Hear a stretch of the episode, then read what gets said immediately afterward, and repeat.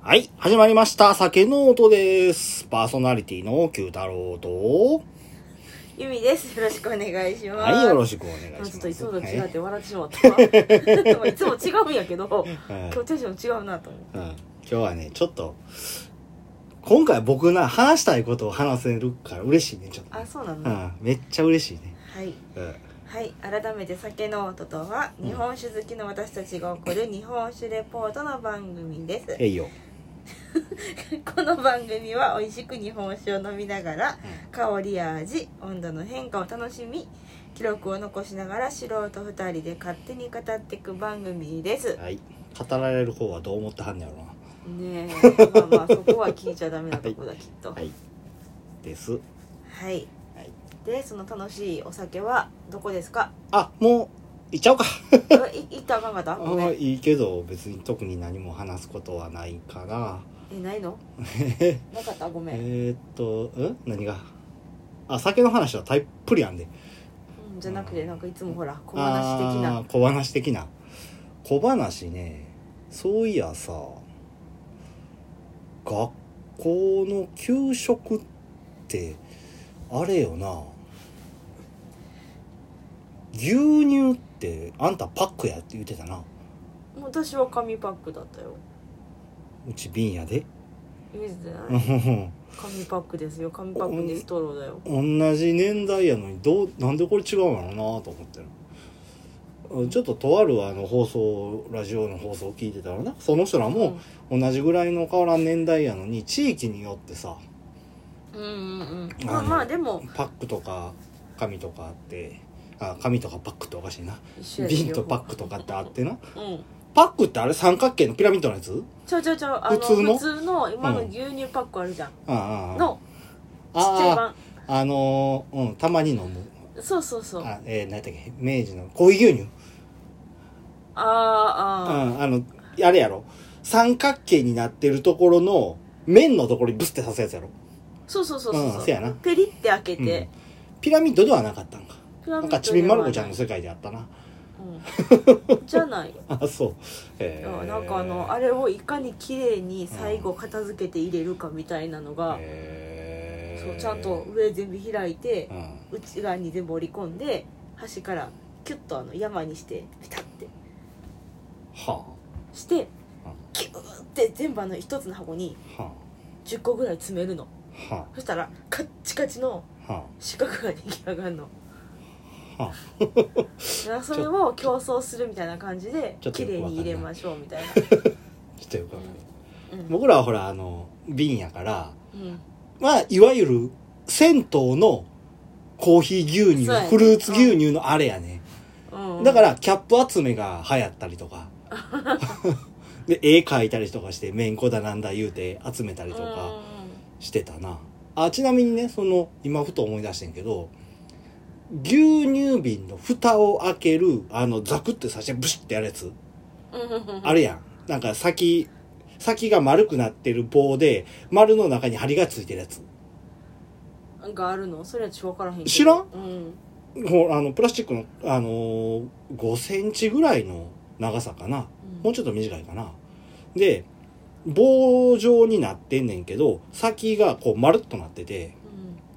その丸の中にほんまに針がついたんねん。なんでそうなってるか危険やからっていうので。あーで、その丸がぐにょんぐにょんに動く、動くから、こう蓋のところにこうセットしてザクって刺すと、うん丸が残って針だけ入るっていううん道具があんのよ。うんなんか、風の噂によるとその道具に名前はないらしい。あないのかうん商品名でもありそうよなそんなんして作られてんねんやったらなありそうやうなんというわけのわからん話を一つなんかから絡んでるわけではないのあそう思っ若た干絡んでるあそうなの牛乳の話はうんはいうんですはいはいうんということでお酒は何ですかあ32回目ですおう32回ですキリですせやね第32回やねはいキリですおめでとなんかこの前も同じような言い方してたようねうんだからあの前前回か前回で前回前前回30回の時やなでこのお酒実は前回するつもりやってんけどうん32回に合わせてうんあの今日に持ってきたっていうお酒やねああなんか言ってたね、うんっていうのは置いといて置いとく先にかい先にお酒の名前はいさせてもらいますはい、本日持ってきましたは奈良県からほい蔵元81っていいのかな81がいいかな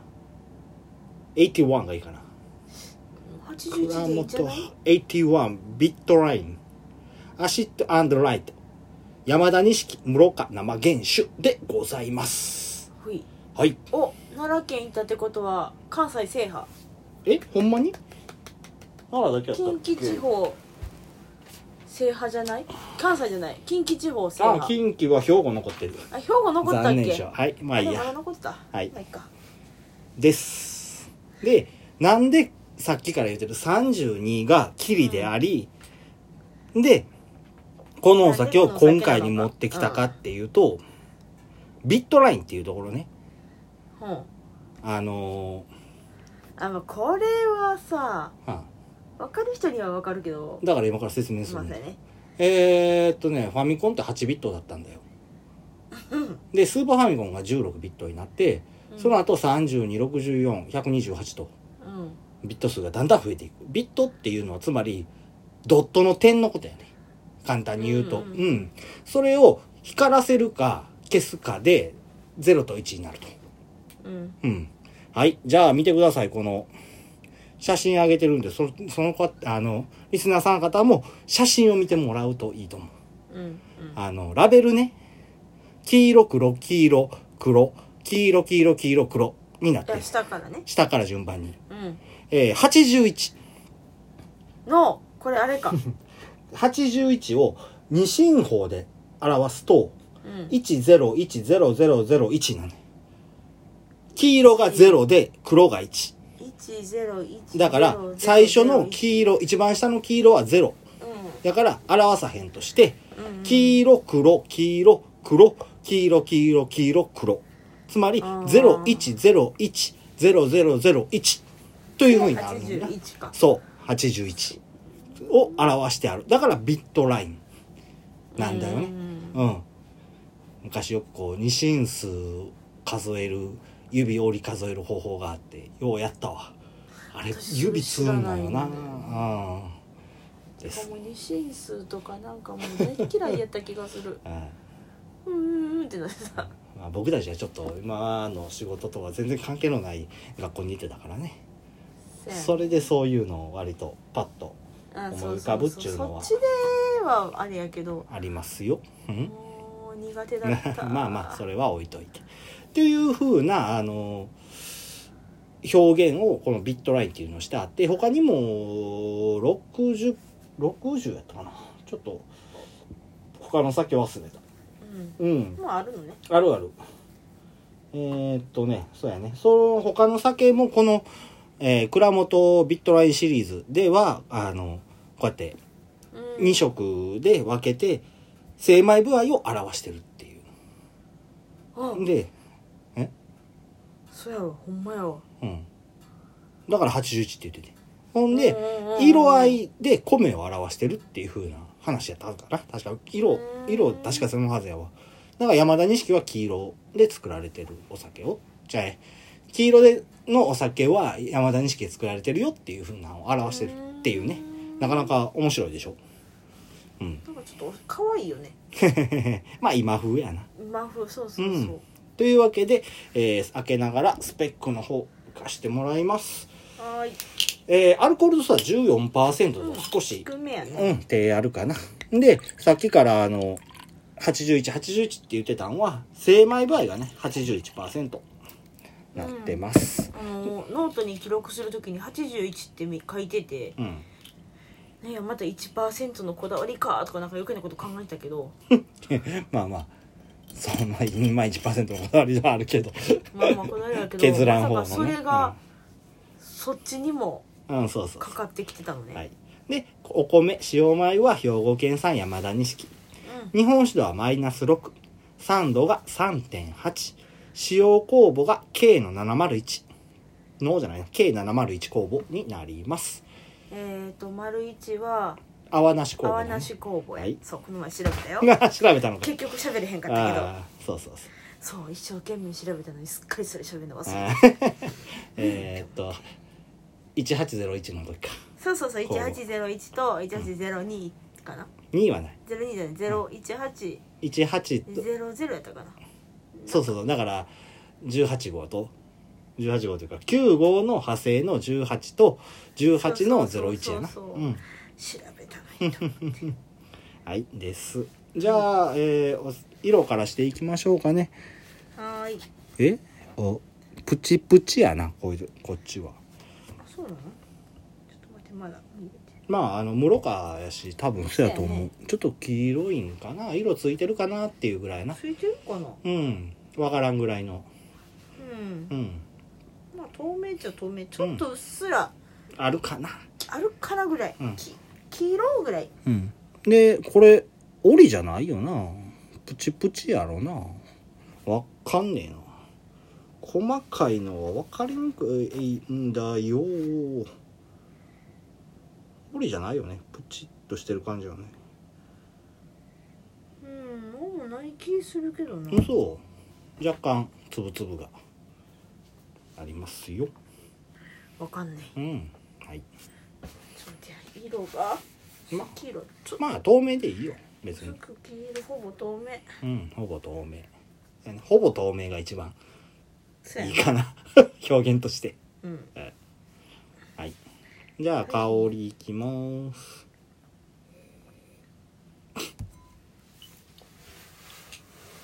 あーなるほど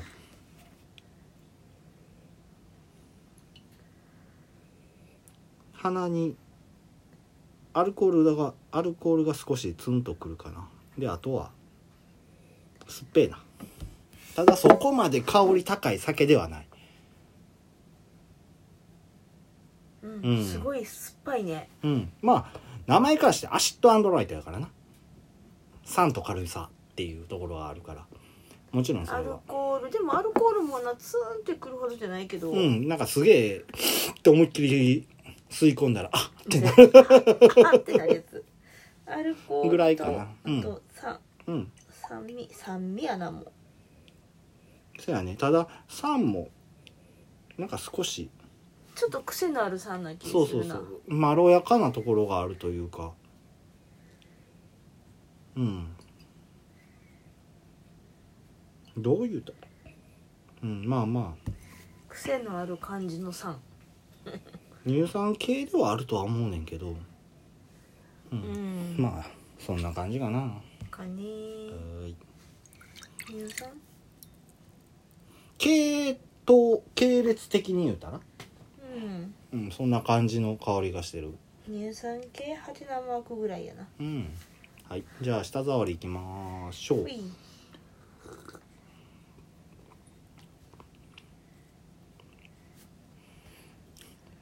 なんかすごいことしたあのさらりとしてるさらりとしてる 味っちゃいかんで味だ味ちゃうでちゃんと舌触りを舌触りをしてやうんとろとはしてねえね、うんさらりとしてるねさらりやうな、んまあ、2人で偉い顔してもって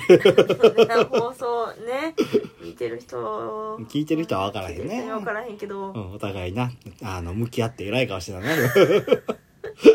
ちょいっやだっとて9だってブルブルってなってないちょっと思った以上のインパクトやなっていうのがあってねだって私ノーうト書きながらん目線のあのチラッと見えてる範囲で、うんブルブルブルってなってうるん球が見えて、何何何と思ったら、そういうことなった私もなった、でもこれ僕好きやわあそうう、ん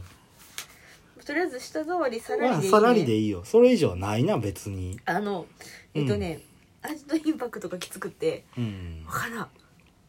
ただ入れた瞬間はなまろやかやねんなうん、うん口当たりまろやか、せやねそんなむちゃくちゃこう尖ってる時があるとかそんなん全くないしうんうんあこれすごいな2段階か3段階ぐらいで来るなはいじゃあ味いきましょうはいえっとねくのん口に入れた瞬間からいこうかは甘い甘みがある。うん。口に入れた瞬間は、すごいこう優しい、穏やかな甘みがあって、飲あみの、一瞬やろ一瞬一瞬、入れた瞬間一。瞬甘み、で、その後、あ、甘えなと思って、喉の奥の方にごくんと押しやろうとすると、下の奥の方で、ものすっごい酸を感じる。あのね、酸っぱい ただ、嫌な酸っぱさじゃないんだよな、全然。僕は。うん。あのそうそう今言った感じ喉のほんまにうん喉に入る手前ぐらいが、うん今すんごい 酸っぱいあの口の奥の方って言ったねうん、ものすごいあのねいっつも酸っぱいよねっつって飲んでるような酸っぱさじゃなくじゃてなくてほんまに酸っぱいもっとなんやろなレモンでもないしそういう柑橘系ではないし、うんお酢酢か酢に近いかあの私たまに飲むんやけど、うんあの健康酢うーんとかでちゃんと作られてるお酢やなううんんそうやって飲むようになるほどこういう味するやつがあるあそうあの甘みのないお酢うーんちょっとわからへんお酢飲まへんし、うん、ただその嫌な感じは一切ないなそのお酢の味的なところではえーっとおち酢ょっとに苦味っぽいのがあるよあそういうんじゃなくてそのひねった酸っぱさとかひねじゃないそんなんはひね全の酸っぱさは然ないよなうんではないもうこれは狙って作ってあるとしか思えへんようなうん酸味やなうんああ慣れたらうまいで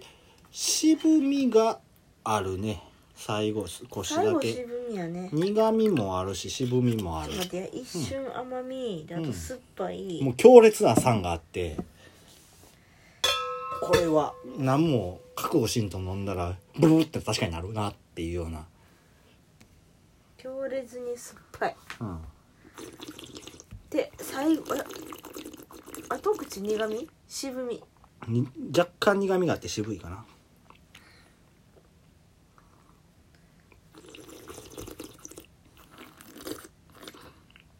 うんやっぱりし渋みあるな漢字品だけでそこそこのやつはある感じがするうんなるほどで甘みはやっぱり少ないななんとなくこう最初うのん一口目で感じるっていうところはあるけど全体的で言うたらそこまで高いもんではないうん甘みっていうのはだから後口にそのもっちゃりした感じは全然残らへんし残らへん残らへんもうほんまにすっきりとしたうん味わいでもこの酸と甘みと渋さがあるけどワインとはちょっと違うよねうん、違うって全気然がする方向性が違うよねっていうような大体ほら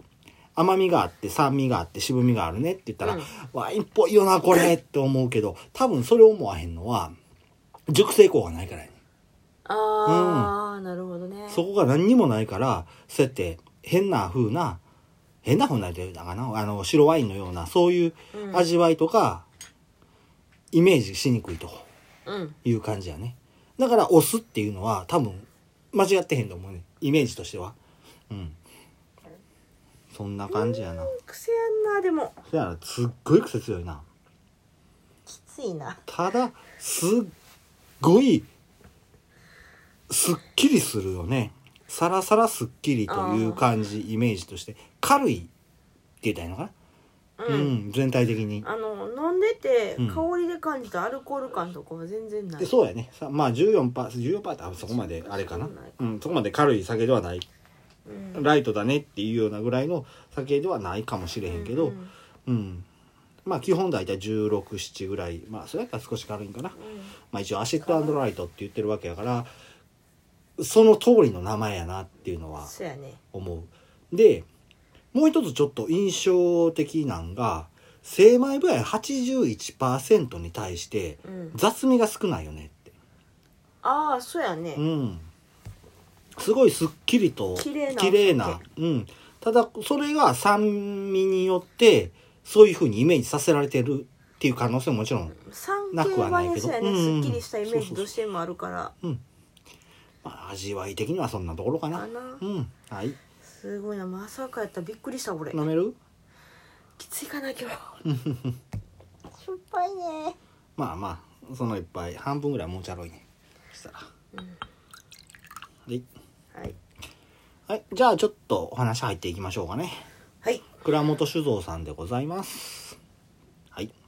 あれ言うてへんな倉本酒造って言ってない奈良県で言わなきゃはい、奈良県の倉本酒造っていううんところで、あの場所的に言うたら奈良の南東部うんうんになるのかなちょっと僕らはそ結構この辺の地理分かってるからあれやけど天理市の少し東側、ほうほうほう、うんまあ山の中にある場所でお酒作られてますはいくえーで標高 500m ほどのね山間部うにーん柘植っていう地域があってうんちょっと難しい字やからそう読めへんかった 何て読むのこれって思った「都」って書いて示すになんて言ったらいいねんな「みや」 うん「示す」やなもう「示す」変じゃなくて「示す」やなうん、うん、に、えーこれここれれ分からへん 都の右側立身弁変なんあれって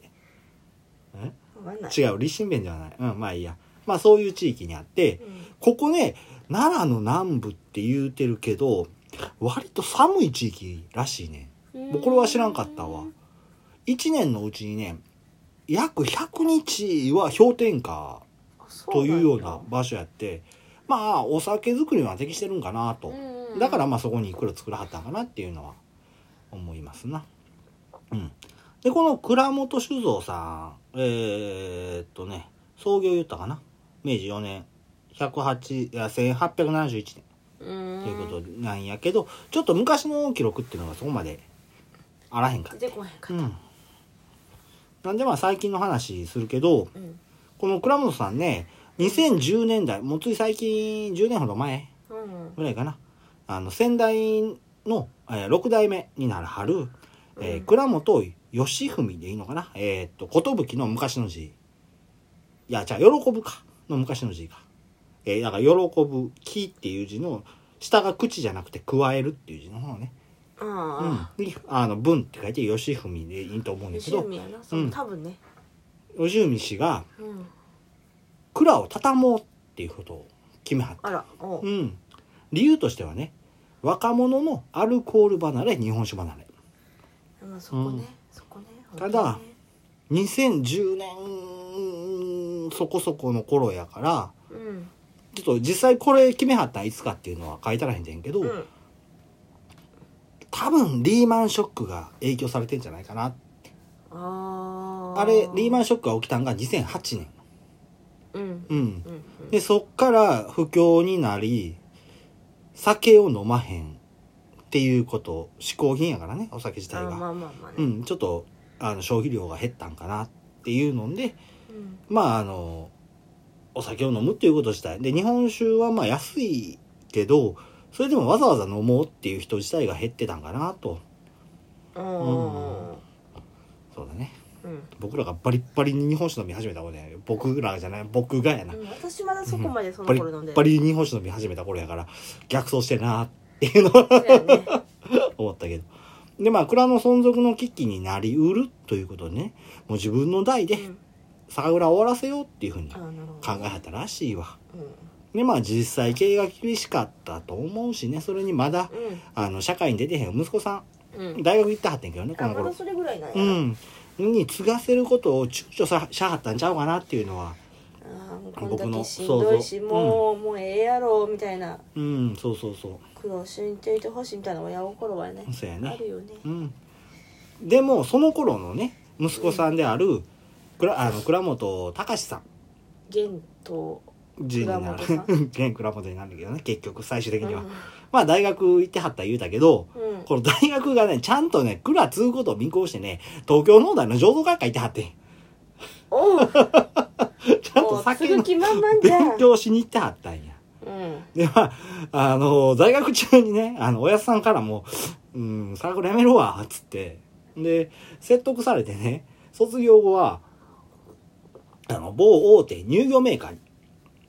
就職お、牛乳屋さんに就職しはったと。うん。で、その時のね、おやつさんの言葉がね、界隈で酒飲み一人減ったら、年に100本分減ると。もうお前サラリーマンしとけって。完全に親心やな、これほんまに。そうやうねん。で、就職後ね、11年間、あの、牛乳屋さんに勤めはったんや。うんうん。で、牛乳と乳酸菌と向き合ってきはった高橋さんやってんけど、どうしても酒造りへの思いは断ち切れないと。いうことでね、うん酒作りたいんやって。せっかくな、酒作るために大学出てんかそうやな勉強ら。そこまで行ってガチの勉強してるんやもんねそれ、その大学行くっていうことはもう、それよりもっと前から腹くくってるはずやねんな、この人は。そうやねうん。だから親の多分だっ心ても子う知らず、大こ学のに心親知らずいうのはその大まま学に行くっていう時点でもう決めてるんやろし、うん。うん何もなくとりあえず家がやってるから行っとくかで行ける大学ではないでわはないよね、しかも醸造学科でしうん。ょそうそうそう。だからそんなこんなでね、結局、あのーその思い断ち切れへんかったからっていうので、親さん説得し続けてね。うん2015年某大手乳業メーカーをね退社しはって蔵に戻ることにしたとうんいうことで、あでも2015年で11年やからあれかリーマンショックより前かせやなうんうんん後かあれその辺の今ちょっと待って15年あじゃあ後や後やちゃんと後やああとやっけだって11年引いたらいいだけやろあ2004年そうやかうん、うん、大丈夫大丈夫間違ってへん僕はいでまあ蔵の経営自体はもうやめようっていうぐらいうんまずかったんやけど高橋さんね戻ってから蔵の設備どんどんシステム化していかはったらしいのよ機械取り入れて でこれ資金どっから出してんって思ったらうんその奈良県自体のねものづくり補助金っていうのがあって、ほん補助金もうて賄ってで蔵をきっちりシステム化してうんやっていかはったっていうことらしいねで大手メーカー勤めてはったから、うんそういうとこってね衛生関連とかさあそうやねそういうのもめっちゃ厳しいやんうんじゃないとやっていけへんしうんで前前回か天部の頃、うん時に話したあの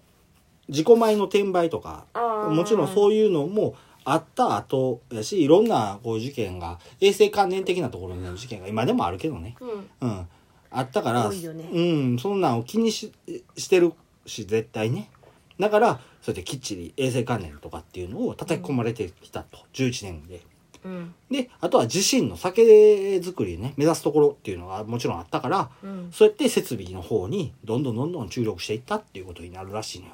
ううんん、まあそういう六代目曰くねあの私らは長あーでそのおやっさんやね六代目やから、うん私らは長年の経験と勘で酒造りしてたけどうん息子はデータ管理とうんデータを見てやるよとせやし指導も串出しも一切しませんというふうに言うてはるもうかっこええわ完全引退やねうーん引退はしてない作業はしてはるしあそうかうん、であとねあのここの倉さんもね酒造りは米作りからっていう風な心情をもとにね自社でもあの米作りしてるとこのお米はあの兵庫県産の山田錦やからちょっと違うのを使ってあるけどそれでも蔵の前にねうん4枚の田んぼあっておー全部で6単あるらしいわ。結構大きいねっていうのをあの視聴者は分からへんやろうから一応ああそうやのな一旦っていうのがどれぐらいかっていうと一旦あたり1,000平米ほ約ういや991やったかな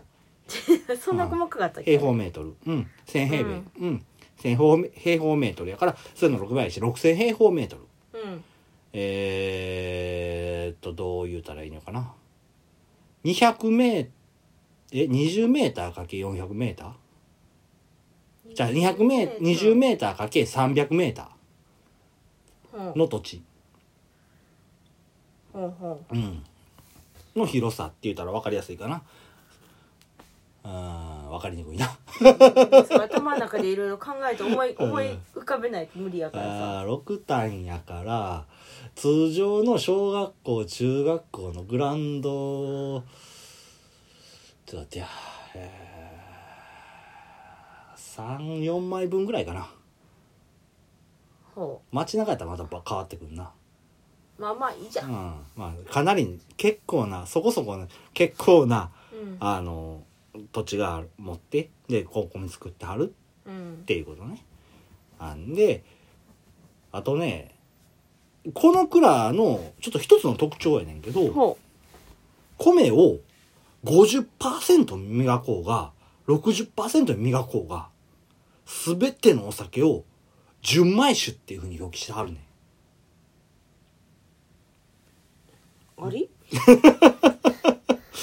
あれそうそうそう。今聞きながら「ほうほうおお」ってなっただから、吟醸レベルでも、大吟醸レベルでも、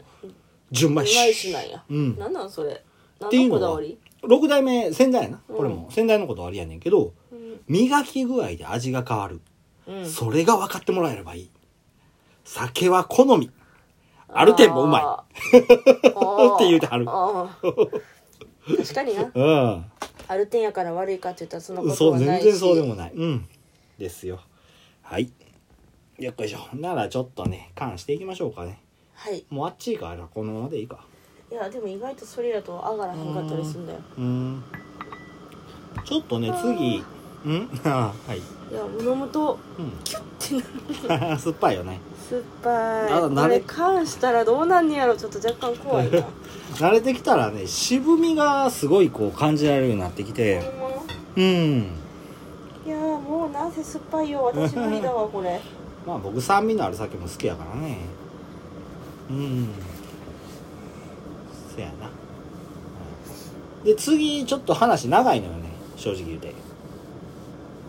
お僕今回トピックス2つしか作ってへんねそれでもいっぱいあるのねんでこの次の話すごいないやあの今までからしたかったうちの一つの話でうこれよいしょちょっと読んでくれるかなん後ろ、うんはい上から上から上からとかその上の方おおなに日本清酒発祥の地ならうんそれは室町時代に清略寺でああ省略寺省略寺か、うんで創上されたうん総合酒うん菩提元作りうんが元とされるうんその菩提元作りにおいて鍵となるのが乳酸菌によるそやし水、うん今回当蔵では大きな魅力があるこの乳酸発酵をうん利用し、う新たな考え方のもとに生み出したのがこのお酒、うん可能性を秘めた大新しい製法へのチャレンジですはいでですもうちょっと下に書いてあるんだけどまあそこまででいいこれよがいいかうん、あのその今言ってた菩提元っていうのがうん日本酒えーっとね日本酒造りの発祥って言ったらいいのかなうんえー、何回か前に十字朝日をしたこ時にねあれ島根県うんうんでお酒日本で初めて作られたよっていう話をそうやねしたと聞い思てうるね。うん。それは日本で作られたお酒であって、うん日本酒じゃないんだよ。なるほどね、うん。で、その日本酒作りが初めて行われたのが、この奈良県の省略寺っていうとこほろ。ううん。っていうのは、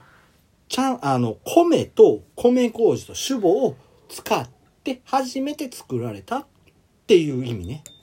で今のお酒の作り方の元となったの元となってるお酒を作ったのが奈そ良うそ県うそう。で、その元となった作り方が菩提元。うんうんさっき言うてくれたね。うんうん。っていうのが次の話になってきますが、まあ、関してからね。はいはーい。まだもうちょっと温度が上がりきらんから、なんか喋って。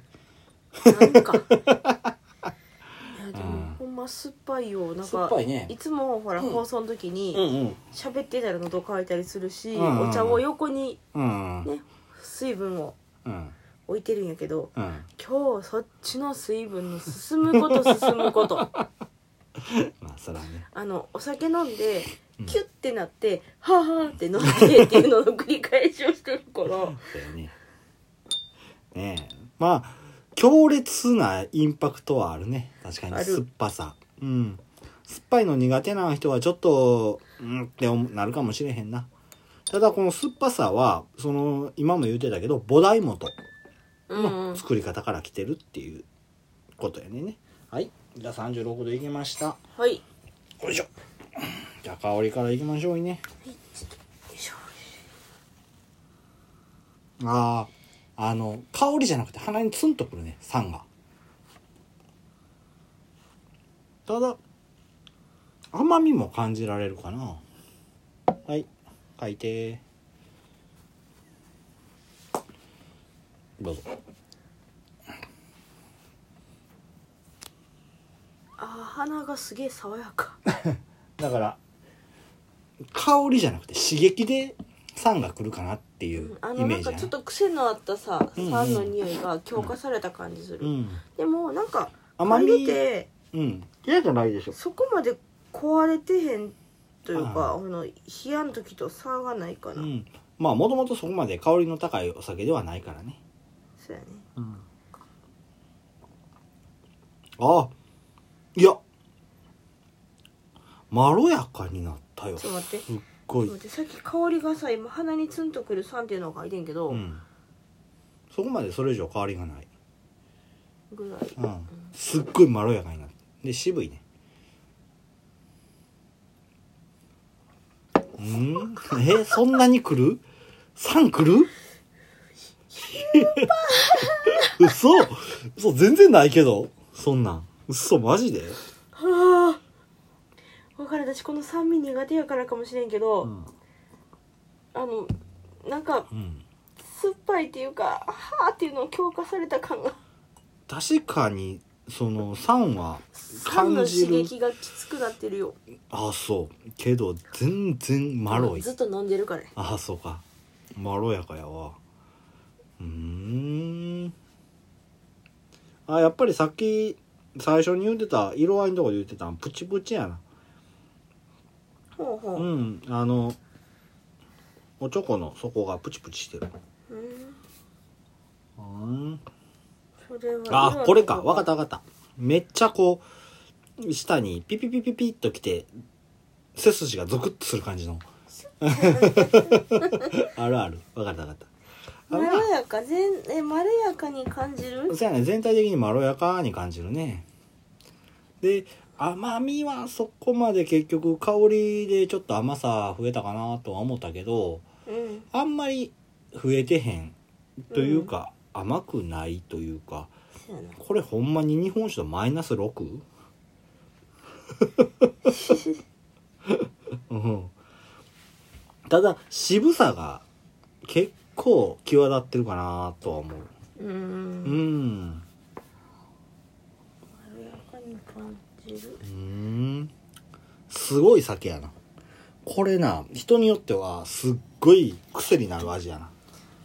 うんうんあのあれねうん常温で飲んで常温っていうかもう冷えで飲んでたとうん関してうんそこまでさ変わらへん、うせやね変わらへんけどあったかれからか酸っぱいのの刺激がきつく感じるのかもしれんああそれもあるし冷たい方が、うんその酸っぱさと相まって美味しく感じると言ったらいいのか爽やかな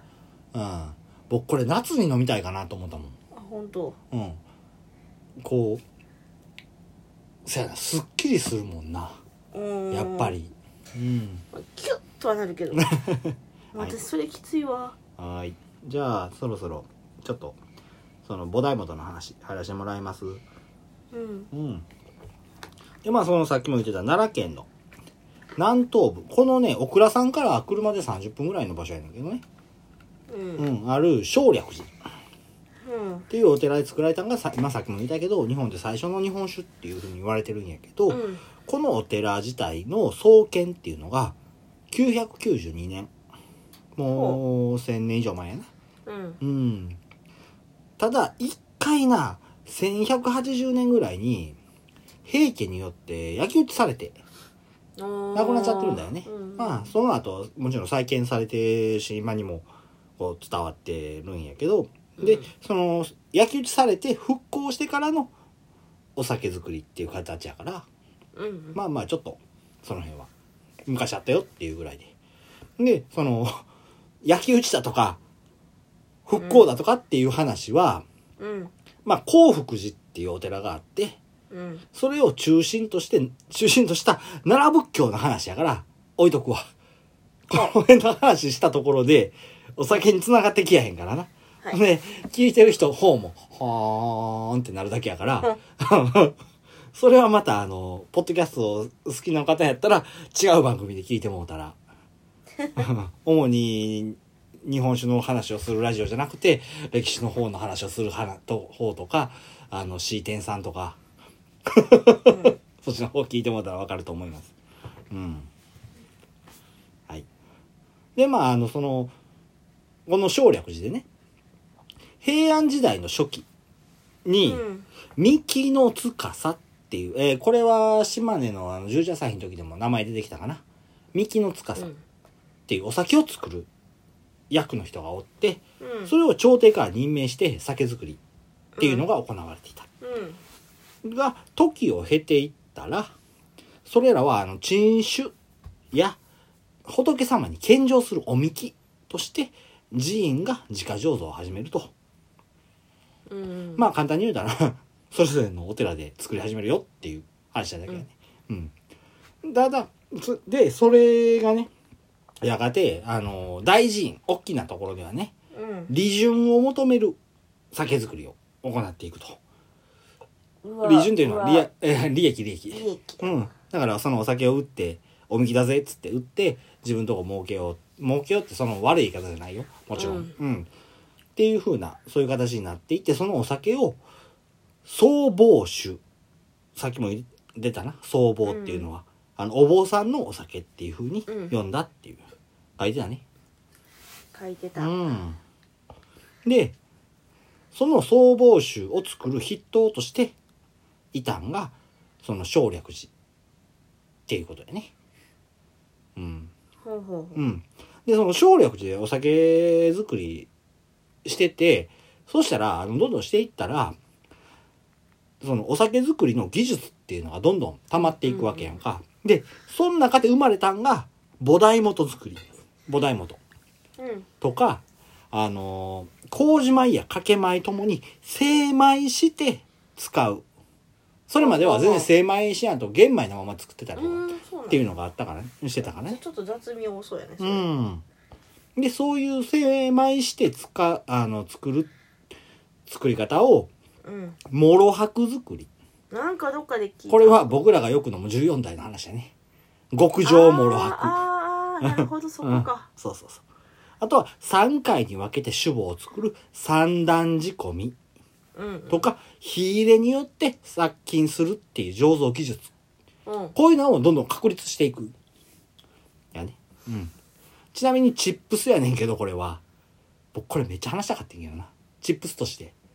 火入れをして菌を殺し品質を保つっていう手法は1866年にフランスの科学者ルイ・パスツールという方が低温加熱殺菌法っていうのをうん発表したかったうんおかしくないなんか引っかかるとこはあんねんけどおかしくないうんってなって省略寺いつ酒作ってその技術確立したかっちゅう話だねなうんそうやんのはい日本では300年ほど前から同じ手法でさっき行われてましたってことや んなそうそうそうだから学会でこんな方法を見つけたぜビールやらワインとかに使えるぜっつってドドンって言ったらうちもそれしてんでって言われたっていうやつやなうんねこれ日本日本やべえなっつってそんだけ日本人ってねその醤油や味噌っていうのも昔から作ってるしお酒に関してもそうやけどその酵母菌とかっていうのとの向き合い方っていうのが半端ないんだよね基本的にこだわりそうそうそうそうそう好きなとこやうねんちょっと時間なくなってきたからうんさっき進めるけどほんま や思った以上に進んでるじゃんで菩提元の作り方ね簡単にそのうん特徴をまとめると、うん仕込みを行い始めるのは残暑の厳しい日を選ぶので、ほうん、暑い日ううんでイカキって呼ばれるねちょっと特殊なザルのもザルがあんねんけど、うん実際それうちにあんねんけどうんあの木っていうか竹みたいなんで編まれたザルの丸っこいやつおうおうおう1メーターぐらいのザルおうおうおううんあるあるあうるんあれでしょうんとかあとは実やなうん実っていうかあの実ってどう言うたらいいんやろな、うん難しでいねででっっかかいいちりとりの木竹竹板板みたいなやつでもプラスチックもあるから何とも言えへん あのちりとりのさゴミを集めるところのあれだけのでかいやそつみうたいそうそうなそうそうそううんそうしか言いようがないよ、まあ、そういうやつをイカキって呼ぶらしいね僕らはミって呼ぶけどねうんでそれに蒸し米を入れてであらかじめね乳酸菌を発症あ繁殖させたソヤシミズってさっき言ってくれたねソヤシミズってやつに乳酸発酵水を作っておくとうんでそれらの材料を混ぜて元を作るっていう方法やねただこの混ぜて元を作る時にものすごい匂いするらしいのよねどんなにおいすんのそれ多分酸っぱくさいんやろせやろなこのお 酒だどう考えても、ってこのお酒さ作ってる時やろうん、絶対このさカーっていう匂い充満してそうさそう温めてたりとかむちゃくちゃ酸っぱくさいんだよなって思ううん今ちょっと想像しただけで涙出て きたただこれね高温で発酵が進むためにねうんあの他の菌が寄せつけへんであーまあまあまあ乳酸のその発酵っていうこんこの菩提元で作られる時の発酵っていうのはうんものすごい匂いっていうだけあって、うんものすごい乳酸の力が強いんだよね。おうーん、だから、全然他の菌を寄せ付けへんから、夏でも安全に元が作れるっていう風なな手る法ほやどねねで、まあ、そういうのが特徴やし、これ以上のその菩提元っていうか酒造りの話しても、うんまあ、ついてこられへんやろっていうので、まあ、要点だけ話してもらいました。結構時間もギリギリなん まだまだだもうちょっとあるのね。で、現代でもこの菩提元でももちろんお酒作られてるし、実はっていうのは技技術的なとこでもやし、えー、省略寺としても作られてる。うんああもうそ今れを維持したはるうん、やねんけど、まあ、い一時っていうか、つい最近ぐらいまで、うんもちろん作ったらへんかったよね、うんうんこれは。室町時代にたあの書かれた、五種の日記っていう風な文章、あの書物があって、うんそれをもとに解読して研究を重ねて菩提元を復活させはったということやね。で、1998年に省略寺に酒造免許じゃないんやけど、酒母製造免許。だから酒母は作っていいよ。うんうんうん。元を作っていいようんっていう風な免許を発行されて、99年から最初の元作りが行われ始めたと。ほうーん。それが菩提元の復活うんであるんよね。で、その後ね、毎年1月、これはもう暑い時期じゃなくて寒い時期にやってはんねんけど、うん1月に酒母作りが行われて、えー、菩提元清酒祭りとして定着していると、今でも。あなるほどうねんで、ちなみにその、しあの、清略寺、いや、省略寺で、省略う寺ん、間違えたね。省略寺で作られた酒母っていうのは、参加してはる各酒蔵へ持って帰って、うんその元を使って、それぞれがお酒を作ってはるということらしいわ。ででそのあの清酒祭り菩提元清酒祭りの時にそのきょ前の年に作ったうん酒母で、えー、醸したお酒っていうのをこう持ってきてそれぞれ振る舞うっていうことをしてはるらしいうんうんうんただ今ちょっとしてはるかどうかっていうのまはあまあねそこは調べてへんだけどうんでちなみにその参加してはんのが2の4のロの歯の9やけど1件が急増してはるから8件が今うんうん。えー、有名なところで言うと、うん、ちょっと待ってや。今回の倉本さんやろうんほんで、えー、油町。これは、あのー風の森の大倉さんやね。うんうん。とか、えー、ヤタガラス。これは、あのーほら、えー ちょっと名前出てこへんなったどれやえー、っとねえー、っとねちょっと待ってややったえー、っとなあ天秤を作らはった藤本さんがやはったオクラさんこれも大きなオクラさんやけどねとかっていうのであの8つのオクラさんが参加してはりますうんっていうことですねそれって一般の人見に行けるもんいけるいけるなのかな近いし行ってみたいね近くないないな。そう考えたらそうやね。そうやそうやそうや。君たちいるから思うたら遠えいーわ。ほぼ和歌山ってことやな。だいぶ遠いな。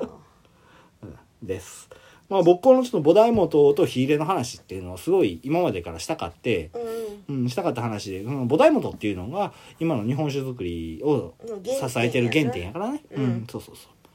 ていうのでしたかった話なんでちょっと公募の話とかぶっ飛ばしてそういう話させてもらいましたはい、以上でな。そうす 長いね。まあこんなもんかなはいうん。ということで終わりだね。はーい来はい。最後までお付き合いありがとうございました。ましたさあ。はい。ツイッターやっております。いぜひご感想、ご意見、はいコメントお待ちしております。はいメールアドレスもあるのでそちらの方もぜひ送ってみてください。はい酒の音2020アットマーク Gmail.com ん sakenote2020 アットマーク Gmail.com です、はい皆さんのご意見ご感想はいメールおはい待ちしております、はーいはい、ということでさようならバイバイ